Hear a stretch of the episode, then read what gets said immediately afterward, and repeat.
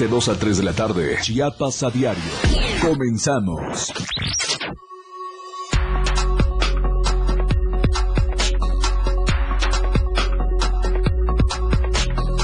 Tenga cuidado, podría padecer lupus sin saberlo. Aquí le daremos los detalles de esta enfermedad. Familiares, amistades y ciudadanos solidarios marchan en Tuxtla Gutiérrez para exigir justicia para Damián. Lluvias por frente frío número 31 dejó encharcamientos, deslizamientos de laderas y una persona desaparecida. Y en México, anuncia el gobierno federal un donativo de apoyo a los damnificados de Siria por 6 millones de dólares tras el terremoto del pasado lunes. Nuestro hashtag de hoy es Lupus, enemigo en casa. Bienvenidos a Chiapas a Diario.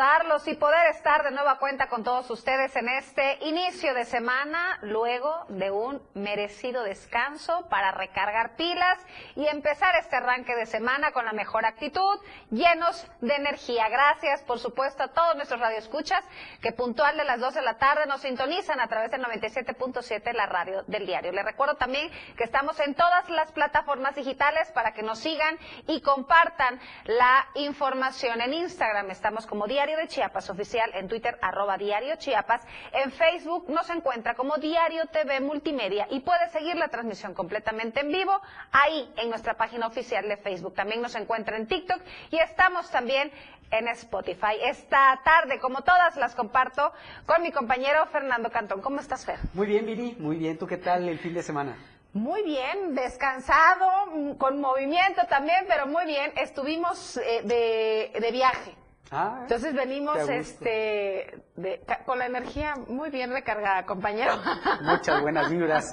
Y esperamos que usted que nos escucha, en donde quiera que se encuentre, también tenga las pilas recargadas, que haya descansado durante su fin de semana, que le haya pasado muy bien y que esté listo para enfrentar una nueva semana laboral. Y qué mejor que empezar con información. Usted debe tener siempre el poder de la información. Así que vamos a comenzar, Viri.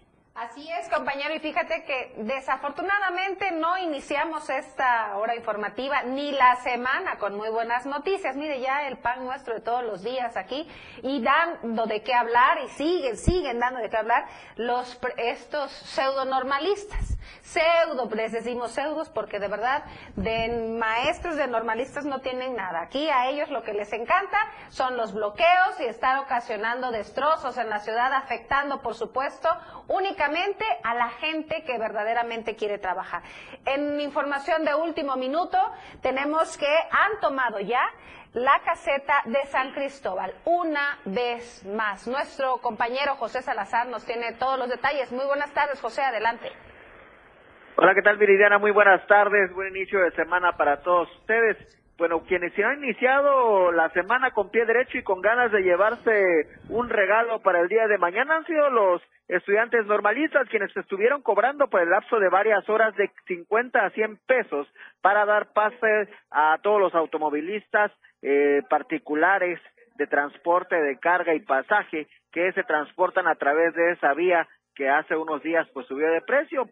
En ese sentido estos pseudo estudiantes llegaron eh, desde mediodía para realizar el cobro. Eh, quitaron a las personas que estaban en la caseta, que bueno, tienen la instrucción de resguardarse o retirarse inmediatamente la presencia de los normalistas, y ellos comenzaron a realizar este boteo. Estaban cobrando 50 a 100 pesos, y esto fue por el lapso de varias horas, hasta que de manera cobarde, cuando llegó la autoridad eh, del Estado, específicamente por Secretaría de Seguridad Pública y también granaderos que se presentaron en el lugar. Rápidamente estos huyeron hacia la normal en estos transportes de la OCC que desde hace mucho tiempo tienen secuestrado, que no sabemos si los pagan, los rentan o solamente les ponen la el combustible, pero lamentable la situación. Así esperan estos jóvenes resolver la problemática de los 33 eh, trabajadores que quieren, que, que, que tratan de imponer mientras no permiten el regreso de 66 personas que han eh, que habían sido corridas.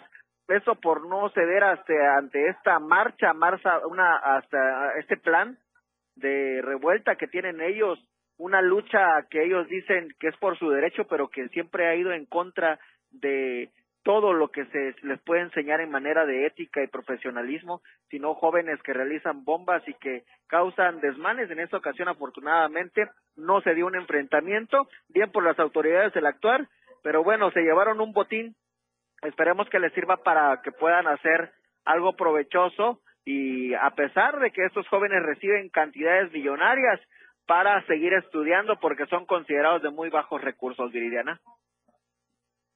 En pantalla para nuestros amigos que nos escuchan a través de la radio a estos pseudo estudiantes que hay que llamar las cosas por su nombre.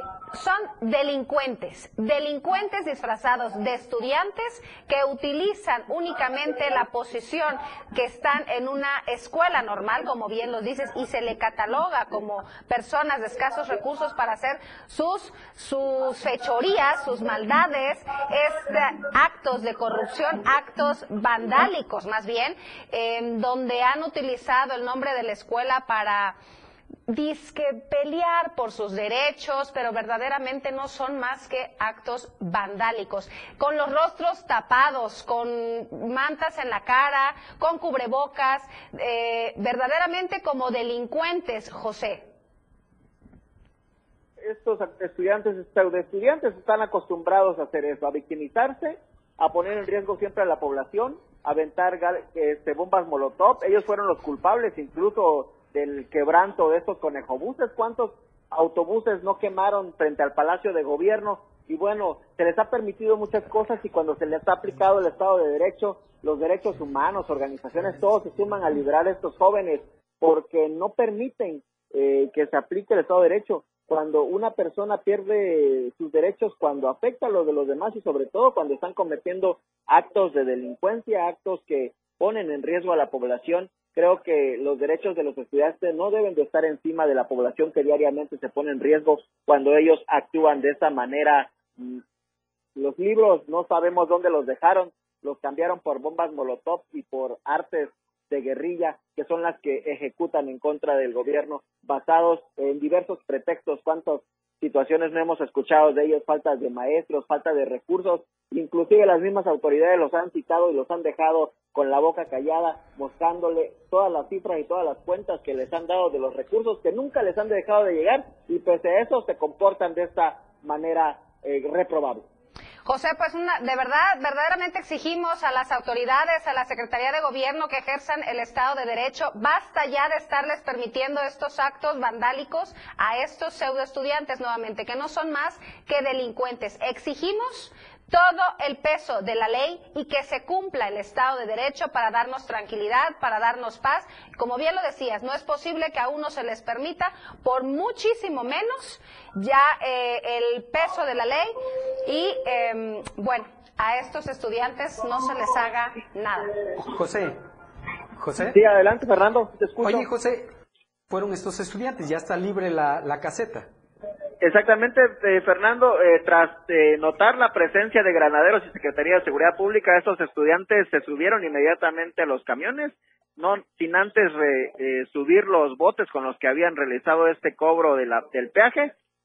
hasta el momento ya está libre libre de normalistas, el, ya hay paso, nunca se interrumpió el paso, solamente en lugar de cobrar los concesionarios de la caseta, los estudiantes se dedicaron a cobrar por todo este lapso, estas varias horas que estuvieron presentes.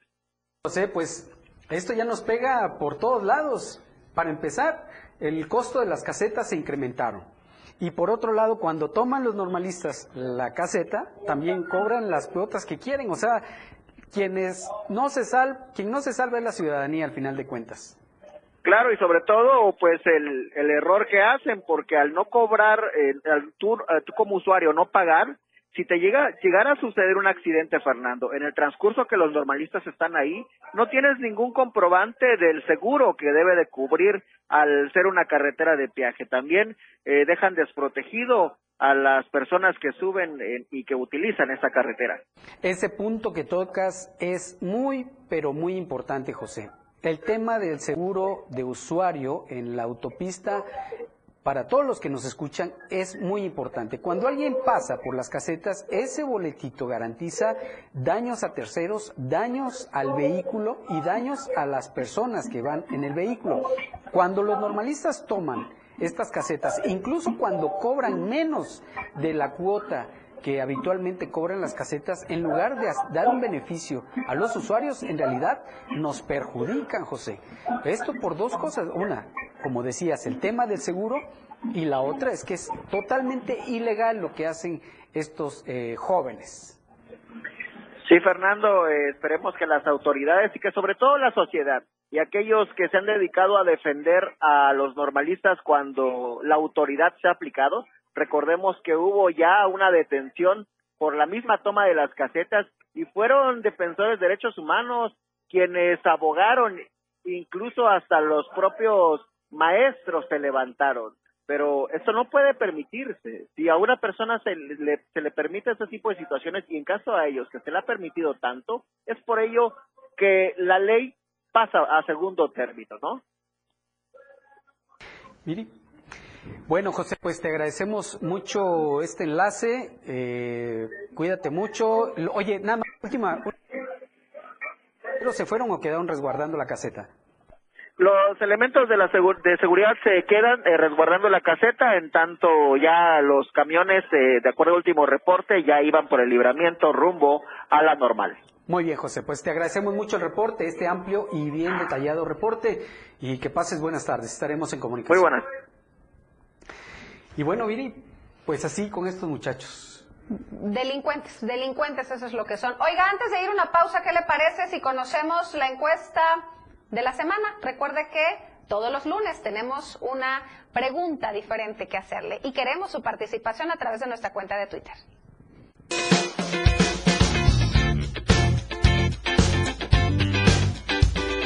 En el diario Media Group nos interesa conocer tu opinión.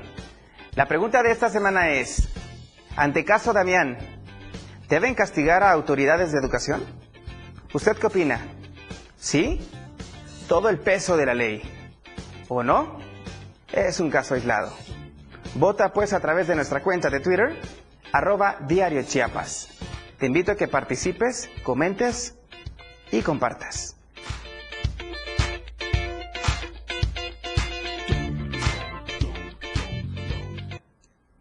Es momento de hacer una pausa comercial. No se vaya, en un momento regresamos.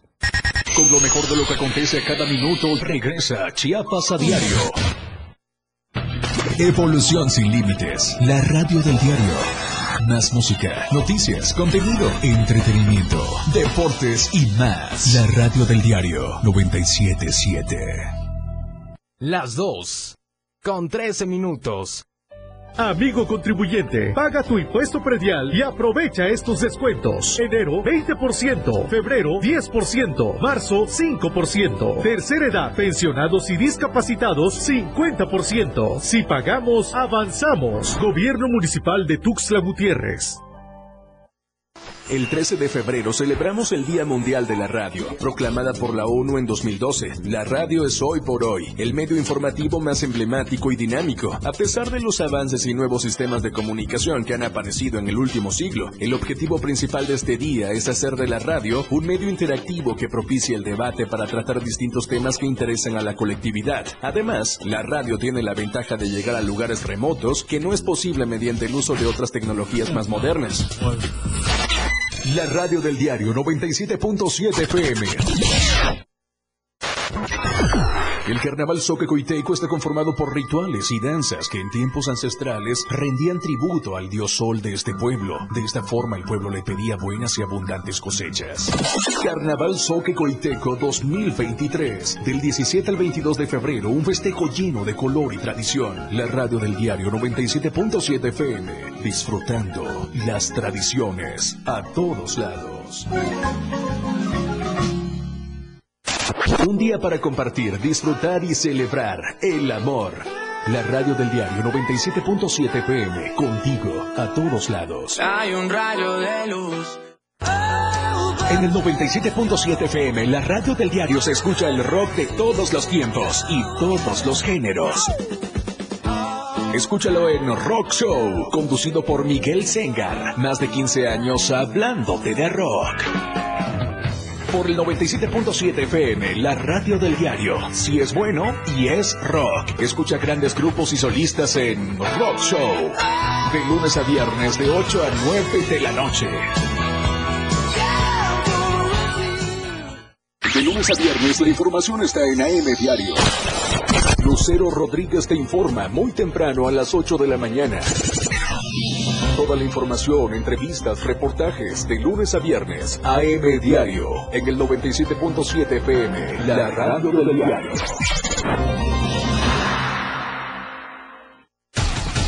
La neta del 97.7. La neta del 97.7 es un programa donde te enterarás de todo lo que se vive en el ambiente grupero, lo más destacado de la semana en redes sociales. Descubre la posición de honor en el top 5 de la neta regional mexicano y revive el tema del recuerdo. Soy Luis Tobilla y la neta te la digo en punto de las 3 de la tarde todos los sábados a través de la frecuencia del 97.7, la radio del diario.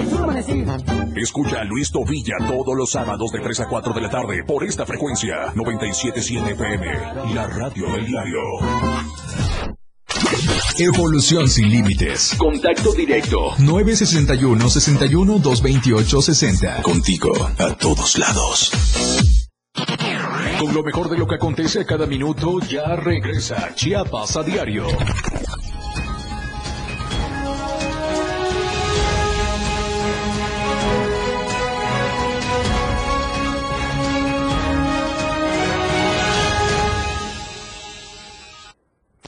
Muchas gracias por continuar con nosotros. Fíjese que eh, Plácido Morales, presidente del Tribunal Federal de Conciliación y Arbitraje, estuvo en Tapachula recientemente y ahí dijo que el Soconusco tiene muchas riquezas, muchas riquezas que han sido mal administradas y mal repartidas y por eso hay tanta pobreza. Vamos a ver esta nota de nuestra compañera Valeria Córdoba.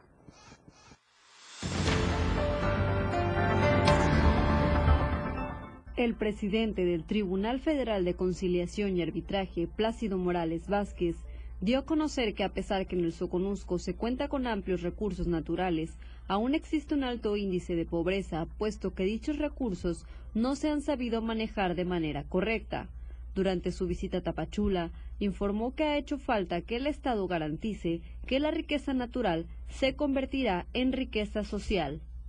Porque para que la riqueza del Soconusco la transformáramos en un emporio de, riqueza natural del Soconusco, la transformáramos en un emporio de, riqueza de mercado, de riqueza social, tenía que haber un proceso de transformación, riqueza de la naturaleza, de la pobreza humana, porque eh, ha faltado el papel del Estado para dar la seguridad de que la, que la riqueza natural se va a convertir en riqueza social.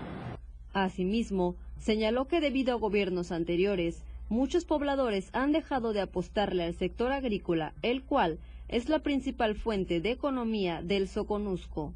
En el 94 hubo una gran inestabilidad en Chiapas con, la tenencia de la tierra de el 94, es decir, regiones completas, como la región de Suchiate, eh, la parte serrana, hubo una gran inestabilidad porque hubieron invasiones de terreno, pues todo el mundo dejó de, de invertir en el campo. Por último, destacó que es necesario asegurar que lo obtenido mediante el proceso de comercialización permanezca en esta zona para generar un mayor crecimiento. Desde Diario TV Multimedia Tapachula, Valeria Córdoba. Y precisamente hoy en el estudio tenemos a Plácido Morales, presidente del Tribunal Federal de Conciliación y Arbitraje, y es que hay muchos temas interesantes que vamos a platicar hoy, don Plácido. Gracias, bienvenido por estar. Gracias a Chiapas a diario, gracias Fernando Cantón y a Viri que está tras cámaras. Está tras cámaras, al otro lado del estudio. Oiga, don Plácido, una agenda muy comprometida la que tiene usted, ha estado muy movida por el Estado. Sí, y en, la, Ciudad de México también me quedé hoy por una cuestión eh, de trabajo también, pero en un rato más regresaré al tribunal y tengo allá una compleja y intensa actividad porque hay mucho que hacer, hay una dinámica eh, impulsada por el presidente de la República que genera que todas las instancias del poder público tengan mucho trabajo, ¿no? Sí, Incluido, por supuesto, el Tribunal Federal de Conciliación y Arbitraje y yo, que soy el presidente. Oiga, y hablando precisamente del presidente de la República, usted hace poquito estuvo con él en un evento de un aniversario más de la Constitución. Sí, eh, estuve en Querétaro por el 106 aniversario de la Constitución General de la República de- del 17. Eh, un hecho que generó bastante discusión política, eh, Hubo debate en medios. polémica. Sí, cómo no. Mucha polémica. eh, fue algo, fue una, una conmemoración muy diferente a las de otros años. Lo fue, porque es otro eh, el gobierno, es otra la relación eh, poder ejecutivo, poderes de la Unión y poder ejecutivo, medios de comunicación, poder ejecutivo, comunicación con la sociedad mexicana. ¿Cuál fue la nota eh, este, que ocupó los estelares de los eh, diarios nacionales y de muchos medios de comunicación en redes sociales, etcétera? Es que la, ministra presidenta de la Corte se quedó sentada, ¿no? Pero hubo un hecho sustantivo. Es decir, los poderes de la Unión hablaron. La Cámara eh, Alta, que le, le llaman al Senado, cuyo presidente de la mesa de debates la representa, la representa, habló sobre el papel de esa Cámara. Y el presidente de la Cámara de Diputados, la que le denominan Cámara Baja, pues habló también, siendo que es de un partido diferente, habló en representación de la mesa directiva y seguramente eh, pues de una parte de la composición plural de la Cámara, habló conforme a lo que consideró. Y la presidenta de la Corte habló conforme a lo que es la posición. Y el titular del Poder Ejecutivo, que tiene una característica, el titular del Poder Ejecutivo, que es unipersonal, habló lo que es en su condición de jefe de Estado, lo que significa la Constitución y las reformas constitucionales. No hubo ningún desdén para ningún poder entonces. Porque Eh, así se estaba manejando también. Sí, pero se estaba, este, se estaba acostumbrado que el 5 de febrero, cuando se conmemora la Constitución del 17 y también la del 57, pues se prolongaron en la misma fecha las dos, coincidencia o predisposición. Pero eh, se acostumbraba que se le quemaba incienso al titular del Poder Ejecutivo, cuando a veces ellos eran los que eh, flagrantemente eh, violentaban el orden constitu- constitucional. Entonces, no se acostumbra uno a eso, no está uno acostumbrado a eso, porque hay que estar acostumbrado al debate político nacional. Los protocolos, entonces, eh, ¿hay la justificante como para cambiarlos? Argumentando que ya hay un, es otro, otros tiempos, una transformación. Eh, no, los protocolos no, pero tampoco no puede ser la nota principal o la, el, el- el- el eje de la discusión nacional. La discusión nacional debe ser, o la discusión mediática debe ser sobre, sobre el que los eh, poderes de la Unión hablan por sus representantes y el Poder Ejecutivo por quien los tenta, que, lo- que es unipersonal, también habla. No la nota, por supuesto que no, este, no es correcto que si eh, se le rinden honores de jefe de Estado al presidente de la República, porque nuestro país es jefe de Estado. Bueno, igual que en los Estados Unidos. Todos los sistemas presidencialistas, generalmente el presidente de la República asume eh, por mandato constitucional las funciones de jefe de Estado. Entonces le rinden honores de jefe de Estado y como tal tiene un protocolo especial. Sí, se le, le- se, se le entona, hace el saludo a la bandera, se le entona el, el himno nacional, se lo al presidente Biden y al presidente de los Estados Unidos mexicanos. Cualquiera de los dos. Sí, no, no, con eso no estaría yo, pues de acuerdo. El protocolo del jefe de Estado es el protocolo de jefe de Estado, presidente de los Estados Unidos mexicanos. Hablando, hablando en este mismo contexto de la Constitución, en su experiencia, don Plácido, eh, ¿no se ha manoseado mucho la Constitución, el, el- documento más importante de nuestro país? Sí, eh, eh, quizá, quizá sí, porque han habido este, demasiadas reformas, creo que son 755 reformas que ha tenido la Constitución en sus 106 años de vigencia. Y muchas reformas se hicieron y luego se hizo la contrarreforma. Por ejemplo, eh, en el caso que más reformas tiene la Constitución, ¿en qué periodo? A iniciativa de qué presidente? Es la de Peña Nieto, sexenio pasado. 155 modificaciones. Muchas de esas ya se le dio eh, reversa, vamos a decir, para hablar en un lenguaje este, no, no formal. Eh, ¿Por qué? Porque una era la reforma educativa, por ejemplo, la otra era la reforma energética. Y sobre las dos hubieron contrarreformas porque hubo resistencia social. Entonces sí puede ser que con sus palabras, Fernando, hubo un, caso de manoseo. Y hablando... Muchos. Muchos manoseos. En esta, en esta actual administración, no. En esta actual... Porque hay quien dice, don Plácido, que se está reformando la Constitución, no para beneficio de los mexicanos, sino para beneficio de un partido. ¿Cierto? A ver, este, cuando hablan de la extinción de mandato, cuando hablan de la reforma, la, supresión de la partida secreta, pues ¿a qué partidos están beneficiando? A ninguno. La, la, extinción de dominio, pues no se beneficia a ningún partido.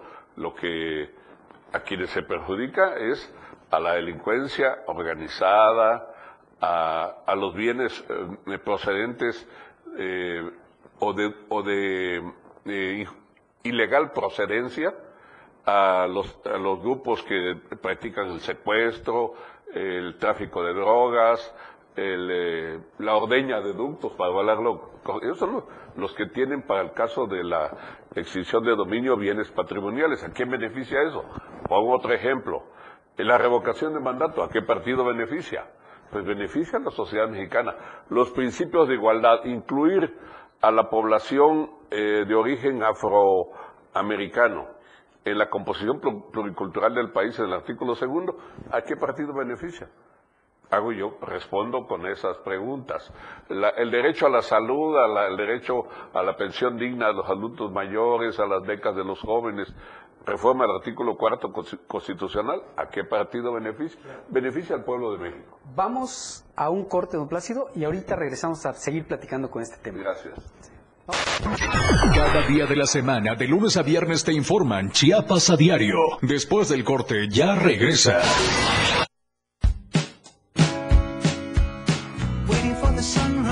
La radio del diario, transformando ideas contigo a todos lados. 97.7. La radio del diario. Más música en tu radio. Lanzando nuestra señal desde la torre digital del diario de Chiapas. Libramiento Surponiente 1999. 97.7. Desde Tuxtla Gutiérrez, Chiapas, México. XHGTC, la radio del diario. Contacto directo 961-612-2860. Cabina 961-612-2860. Escúchanos también en línea. www.diariodechiapas.com Diagonal Radio. 97.7 La radio del diario. Más música en tu radio. Las dos. Con 28 minutos. Chiapas es poseedora de una belleza natural sin rival en todo México. Una gran selva, un impresionante cañón, manglares y playas únicas, además de paradisiacas caídas de agua, visten a nuestro estado con el encanto único de la naturaleza. Chiapas es el estado más al sur de México, la última frontera de nuestro país.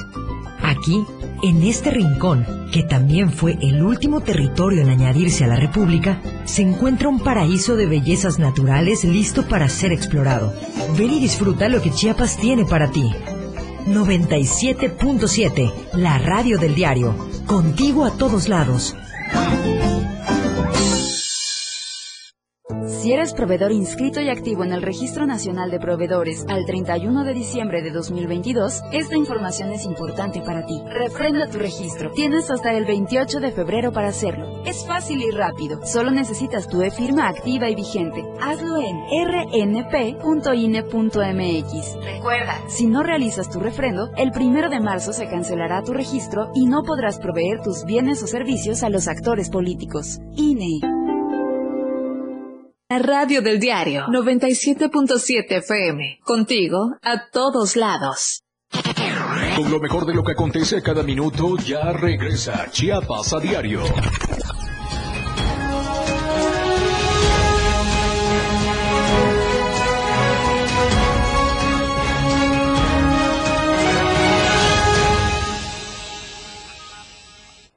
Muchas gracias por continuar con nosotros. Estamos platicando con Plácido Morales, presidente del Tribunal Federal de Conciliación y Arbitraje.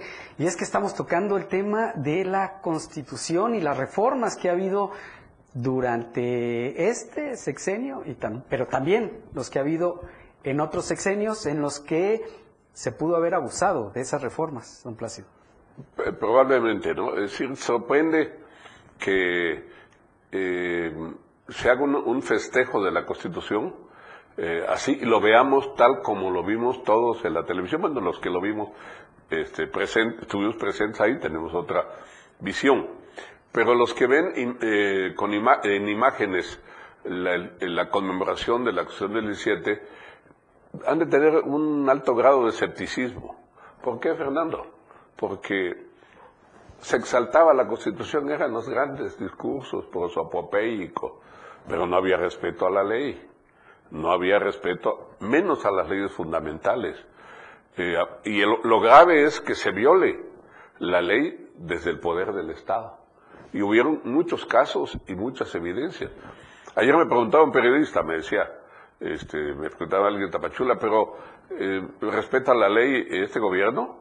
O más drástica su pregunta, le dije, bueno, ¿cuántas veces jueces federales han suspendido eh, obras eh, de envergadura nacional como el Tren Maya, como el, aeropuerto Felipe Ángeles.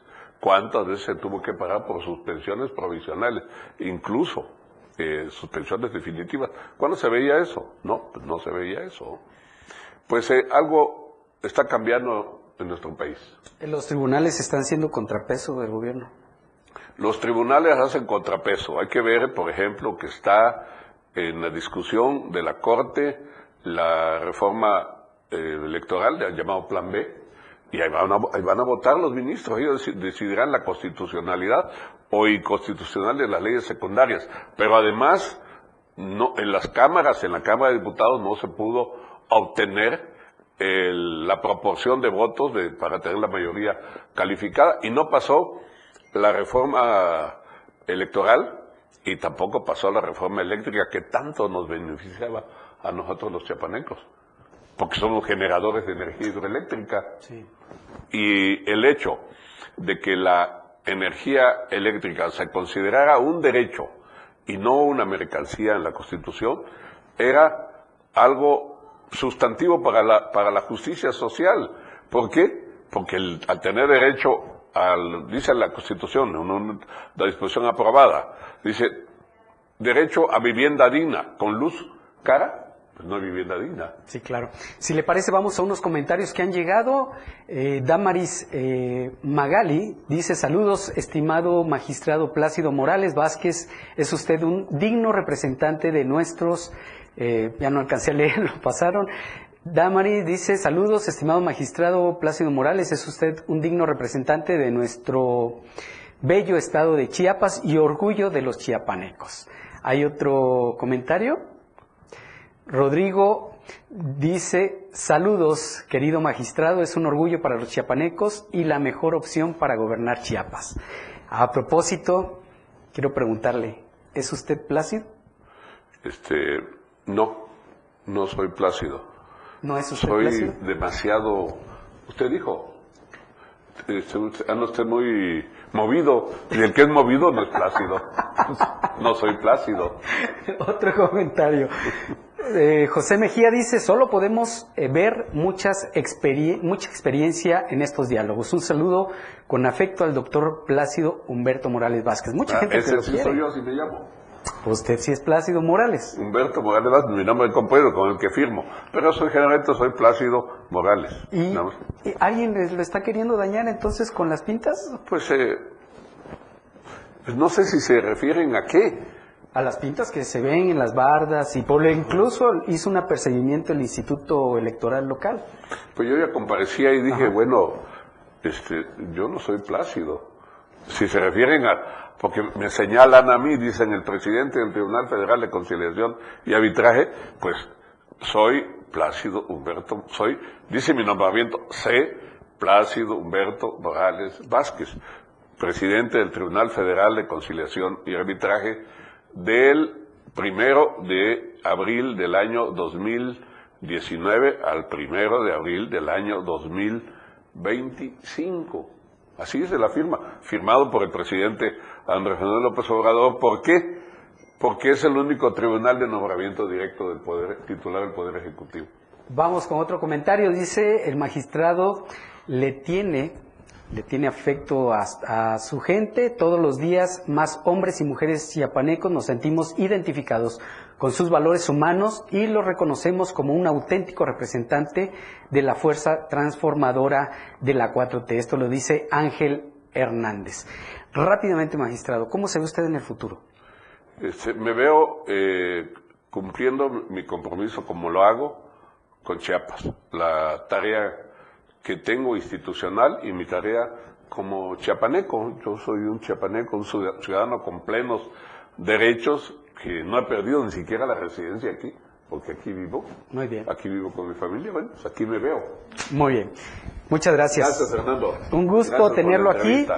Muchas gracias. Vamos a una breve pausa comercial. No, vamos con nuestra compañera Viridiana.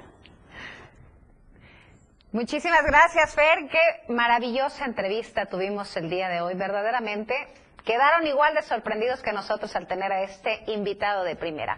Oiga, pero continuamos con la información. Eh, eh, al inicio del programa le presentábamos si usted ya sabía o conocía que puede ser víctima de lupus. ¿Y usted sin saberlo? Bueno, de eso se trata el reportaje de la semana que nos presenta Javier Mendoza. Veamos, veamos. ¿Estás presentando mucha fatiga, dolores articulares, enrojecimiento de las mejillas y puntos rojos en el cuerpo y no sabes qué es? Es mejor que vayas con tu médico porque puedes tener lupus. Primero eh, hay que saber que el lupus es eh, una enfermedad de carácter autoinmune. Esto significa y crónica. Esto significa que es una enfermedad donde nuestro propio sistema de defensas aquellas este, células y proteínas que nos sirven para defendernos de agentes extraños como microbios, virus, etcétera, ese mismo sistema de defensa en este, esta patología, en esta enfermedad, está desorientado. Y entonces pierde la capacidad de respetar a los tejidos propios, los empieza a atacar. Esta enfermedad se presenta primordialmente en las féminas. Se dice que por cada 10 personas que padecen lupus, 9 son mujeres.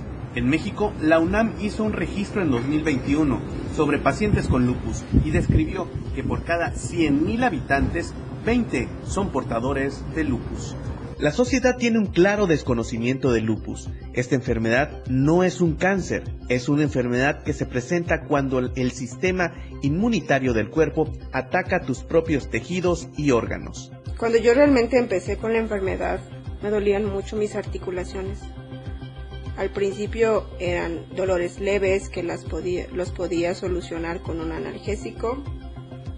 Eh, conforme fue pasando el tiempo, eso ya no era suficiente y ya no podía moverme, ya no podía doblar mis muñecas, doblar los dedos, ya no podía hacer.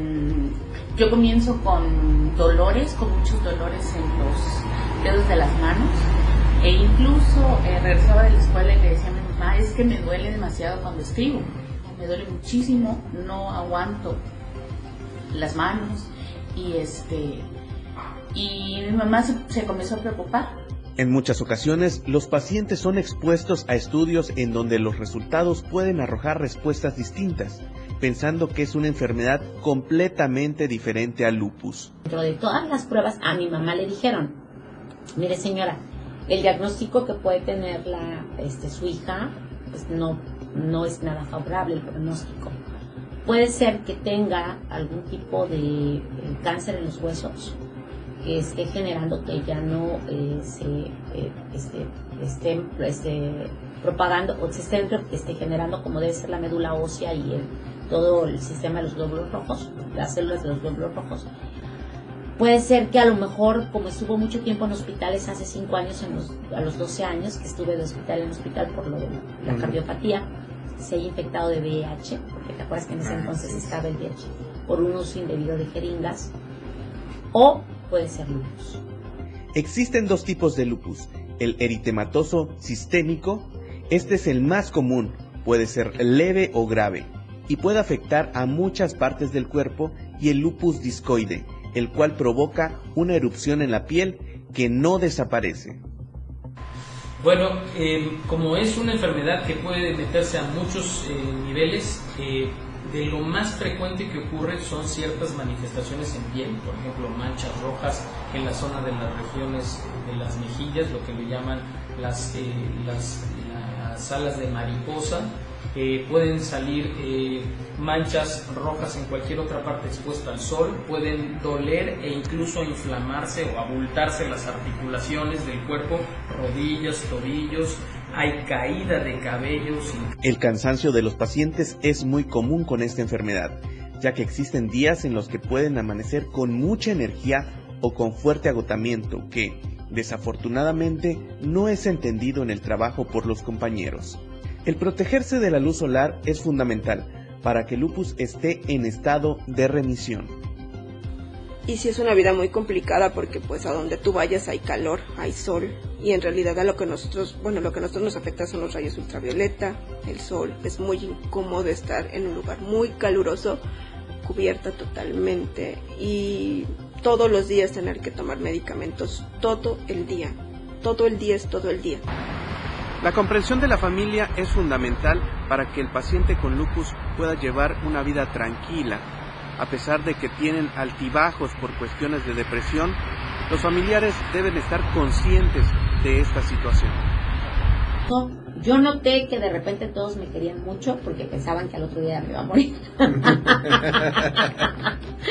que pues de repente mi mamá empezó como pues a, apapacharme más, a consentirme más, mis hermanas mayores, ¿no? Este, hacían un esfuerzo y pues me compraban cositas y, y los celitos del hermano menor porque pues él no sabía qué estaba ocurriendo.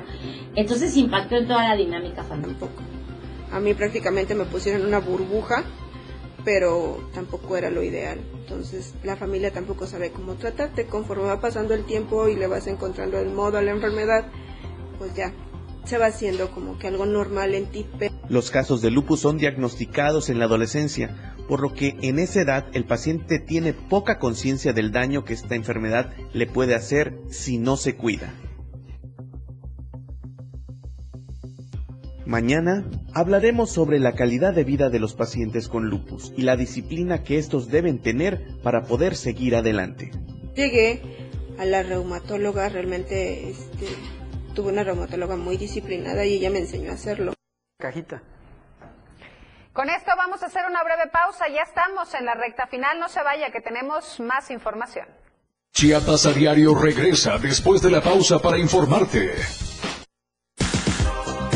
Toda la fuerza de la radio está aquí en el 977.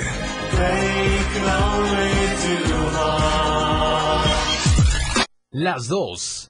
Con 43 minutos.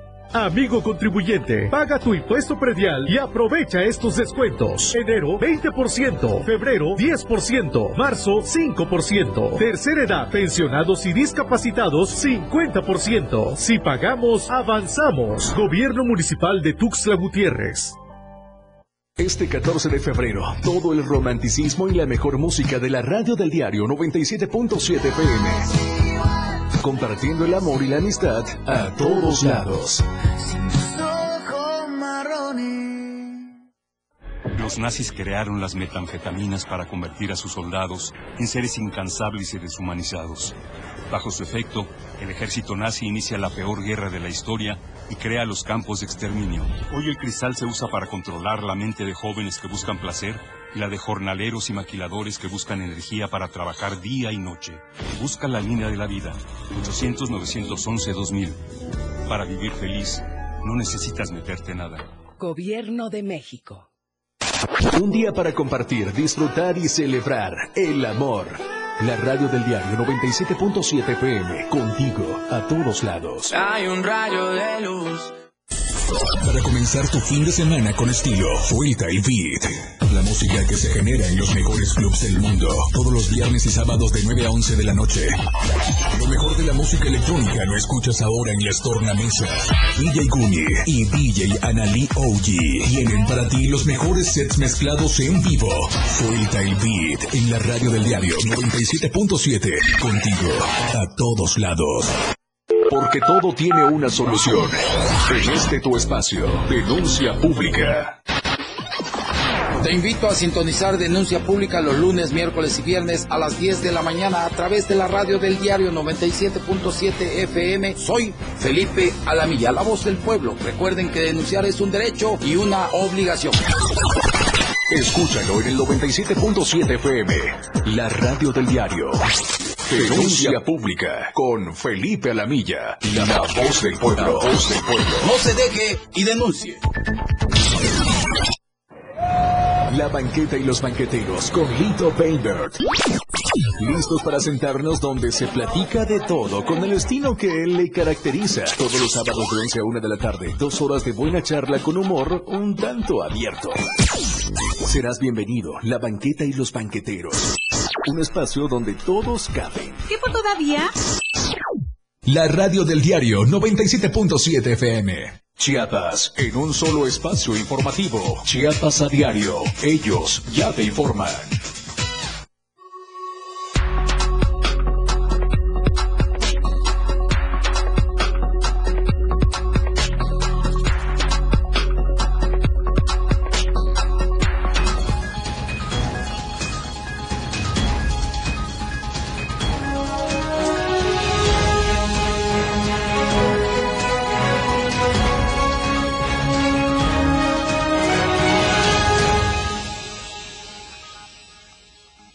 Muchas gracias por continuar con nosotros. Vaya tragedia la que se está viviendo en Turquía y en Siria por este terremoto que ya cobró la vida de más de 25 mil personas desde el pasado lunes. Por eso el gobierno de México ha decidido apoyar a Siria con más de 6 millones de dólares para ver si en algo, bueno, sí, claro, por supuesto que puede ayudar en mucho.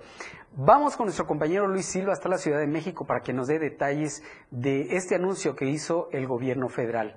¿Qué tal Luis? Muy buenas tardes. Buenas tardes, eh, Fernando, amigos del auditorio, gracias y cordial saludo para ustedes en el inicio de semana. México mostró su lado humanitario a ocho días de una de las mayores tragedias naturales, este sismo terremoto de más de 7.8 grados que sacudió eh, la zona norte de Siria y también Turquía. El presidente López Obrador ha, dado la instrucción al canciller mexicano Marcelo Ebrard para que de inmediato, a través de un contacto directo con la Organización de las Naciones Unidas, haya una, un apoyo, sobre todo económico y de gran nivel, para un mayor número de turcos y sirios que pasan un momento de apremio allá en Asia. Sobre este particular, el canciller Marcelo Ebrard explicó de qué se trata. Vamos a escuchar. Ha eh, instruido señor presidente que en lo relativo al apoyo a Siria se estableciera contacto con la Organización de las Naciones Unidas, cosa que se hizo, y ha dispuesto el presidente que México haga una donación de 6 millones de dólares que se depositarán en cuanto nos den la cuenta bancaria. Esto depende de una oficina de Naciones Unidas a cargo de asuntos humanitarios. Ahí las palabras del canciller mexicano Fernando Auditorio. Cabe recordar que cuando México enfrentó una de las crisis más fuertes en temas humanitarios, sobre todo en 1985, el gobierno de Estados Unidos donó en aquel entonces al, al presidente de México en aquella época, Miguel de la Madrid Hurtado, algo así como un millón de dólares y bueno, esto no se compara con el nivel y con el tamaño de la tragedia que se vive en Siria y también en Turquía. Para dar una idea de lo que se podría hacer con 6 millones de dólares en México, esto alcanzaría para construir más de 120 escuelas, para darle de comer a personas de 350 comunidades por cuatro meses o para llevar agua, agua potable a más de 150 pueblos o rancherías del país.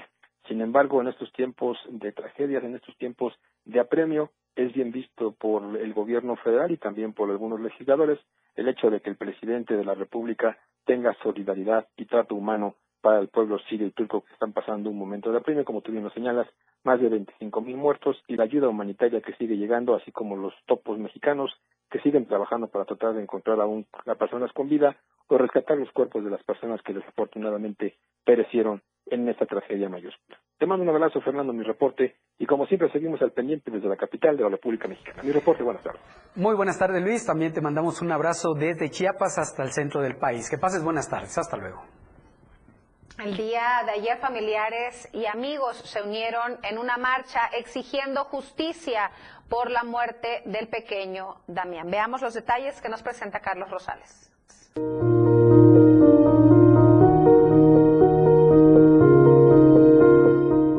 En Tuxtla Gutiérrez, familiares, amigos, conocidos y diversas organizaciones sociales se manifestaron para exigir justicia por la muerte del niño Damián, menor de tres años de edad, quien se ahogó cuando se encontraba en la guardería Piguin and Babe el pasado 7 de febrero. Alrededor de las 5 de la tarde de este domingo, se reunieron a un costado de la gasolinera La Fuente e iniciaron una marcha media hora después para exigir justicia y que este caso no quede impune. Pues hoy en día todavía siguen en el proceso. La realidad es que pues queremos saber qué es necesario que pase. días de haber sucedido la tragedia? Cinco días. Cinco días y, y no vemos todavía ninguna acción, no hay detenidos. Amparo, la madre del menor, se encontraba angustiada y aclaró que ningún directivo de la escuela se ha presentado para aclarar lo sucedido. Esta gente tiene que estar ya detenida. Ya son cinco días que ellos siguen disfrutando de la vida. Y mi niño no. No se han acercado para nada. No tienen la intención durante la marcha mucha gente se unió para acompañar a los padres de Damián y así juntos exigir que los responsables de este trágico fallecimiento sean castigados. Con información de Carlos Rosales, Diario Media Group.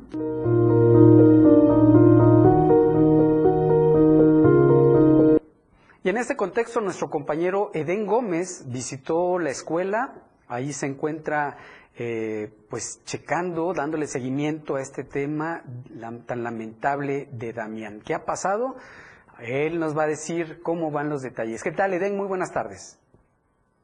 Oh, muy buenas tardes, un gusto saludarte y también al auditorio, como muy bien lo refieres, brindando seguimiento a este caso de Damián, pues bueno, tras esta manifestación que se presentara el día de ayer domingo y en el que, bueno, se tuvo un recorrido al Parque de la Manimba y posteriormente a la escuela donde lamentablemente Damián perdió la vida, pues en esta mañana, con pancartas, lonas, globos, flores y velas, es como amaneció la fachada de esta institución Higuín Baby, donde lamentablemente hace seis días Damián perdió la vida, al parecer, en la alberca, ya que, pues bueno, han referido los propios eh, familiares, el señor Rigoberto Moreno, quien es abuelo de Damián, de, pues bueno, nos ha dado de manera concreta el resolutivo e información por parte de la Fiscalía General del Estado. Esta tarde fue citado después de que el pasado viernes le habían referido que le iban a dar los resultados después de pues los exámenes que se le realizaron al cuerpo del menor. Esto no se dio, sería hasta hoy lunes ¿Cuándo se estaría teniendo ya la respuesta por parte de la Fiscalía? Hasta el momento no se ha tenido respuesta. Por ello, el que la propia familia, los papás de Damián, continúen con estas exigencias y esto podría generar más movilizaciones para que, pues obviamente, se actúe y el caso no se quede en el archivo. Afirman los padres de Damián, como le hemos dado cuenta a través de este espacio informativo, que bueno, continuarán con las acciones contundentes para que se castigue con todo el peso de la ley a los responsables. Así como podemos ver, esta institución hasta este momento, el día de hoy, amaneció pues con estas pancartas y estaremos atentos de lo que refieran los propios familiares para conocer, pues obviamente el reporte que tenga la fiscalía, ya que a seis días no se ha brindado información alguna ante este ante este caso, Fernando. Eh, en este recorrido que hiciste por la mañana y en donde en este momento vemos imágenes precisamente de las eh, cartulinas que pusieron padres de familia, familiares y, gente solidaria, porque a este terrible tema se ha unido mucha gente que no necesariamente son familias de Damián, pero que han sentido profundamente la muerte de este pequeño de tres años de edad. Y, y, vemos estas cartulinas exigiendo justicia, estos globos blancos, estas flores, pero ¿qué ha pasado con el Instituto Educativo? Está eh, cerrado, eh, hubo un cateo el jueves pasado incluso, ¿Qué ha pasado? Pues eh, hoy al visitar pues esta institución para dar seguimiento, para conocer qué es lo que se está, qué es lo que está pasando en el caso Fernando, pues pudimos ver sellos de clausura ya con algún número de carpeta por parte de la Fiscalía General del Estado y como muy bien lo refieres, muchos sectores sociales han levantado principalmente en redes sociales la voz para que se haga justicia, para exigir que las autoridades no den carpetazo a este caso. Y también hay que referir algo muy importante, Fernando. Los papás de Damián han señalado puntualmente que estas acciones de exigir justicia, de manifestación, primero lo hacen en memoria de su hijo, que afirman con esto no van a regresar a la vida a su menor. Sin embargo, que esto quede como precedente para que más padres o más familias no pasen por este inmenso dolor. También hay que referirlo, el llamado no solo es a la Fiscalía, también son a instancias como la Secretaría de Educación, también Protección Civil, ante el funcionamiento que se tenía de esta institución y como se ha plasmado en diversas editoriales, pues bueno, no cumplía tal cual como eh, pues se promocionaban. Esto quedará, por supuesto, eh, a responsabilidad del reporte que mantenga e investigación que mantenga la propia Fiscalía General del Estado. Fernando. Muy bien, Eden, pues muchas gracias por tu reporte muy amplio y muy puntual. Les estaremos en contacto porque seguramente le vas a dar seguimiento a este tema. Gracias, Eden, que pases buenas tardes. Gracias, muy buenas tardes. Buenas tardes. Con esto nos vamos. Nos vamos, Fer. Por supuesto que estaremos muy pendientes de esta situación para darle seguimiento. Tenemos cumpleañero el día de hoy y un abrazo y la felicitación muy especial para Emiliano Gordillo, postproductor de Diario TV Multimedia, o como aquí entre cuates lo conocemos, el chico de las hamburguesas, el niño de las hamburguesas. Así es. Y, así como a todos los cumpleañeros les pedimos y que nunca nos cumplen tampoco, a él también le pedimos una rebanada de pasta de pastel. El mole o una hamburguesa. Esperemos que sí. ya nos vamos, ha quedado usted bien informado. Gracias por su compañía y preferencia. La cita es el día de mañana en punto de las dos. Antes de despedirme, quiero agradecer en nombre de toda la producción a todos los chicos que están detrás de cámaras y que usted no ve, que el trabajo y la dedicación y la compañía de todos los días. Así es. Muchas gracias por su compañía. Le hemos presentado las noticias. Ahora usted tiene el poder de la información. La información aún no termina porque a diario se siguen generando las noticias en Chiapas a diario. Acompaña a Viridiana Alonso y Fernando Cantón en nuestra próxima emisión de 2 a 3 de la tarde. E infórmate de lo que acontece en Chiapas. Chiapas a diario.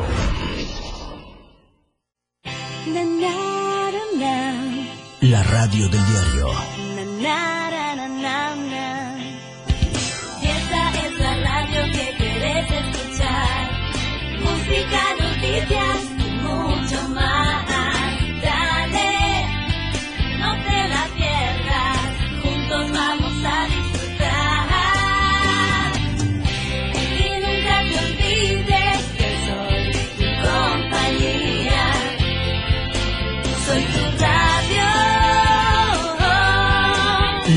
Radio del diario 97.7. Editorial de la radio del diario.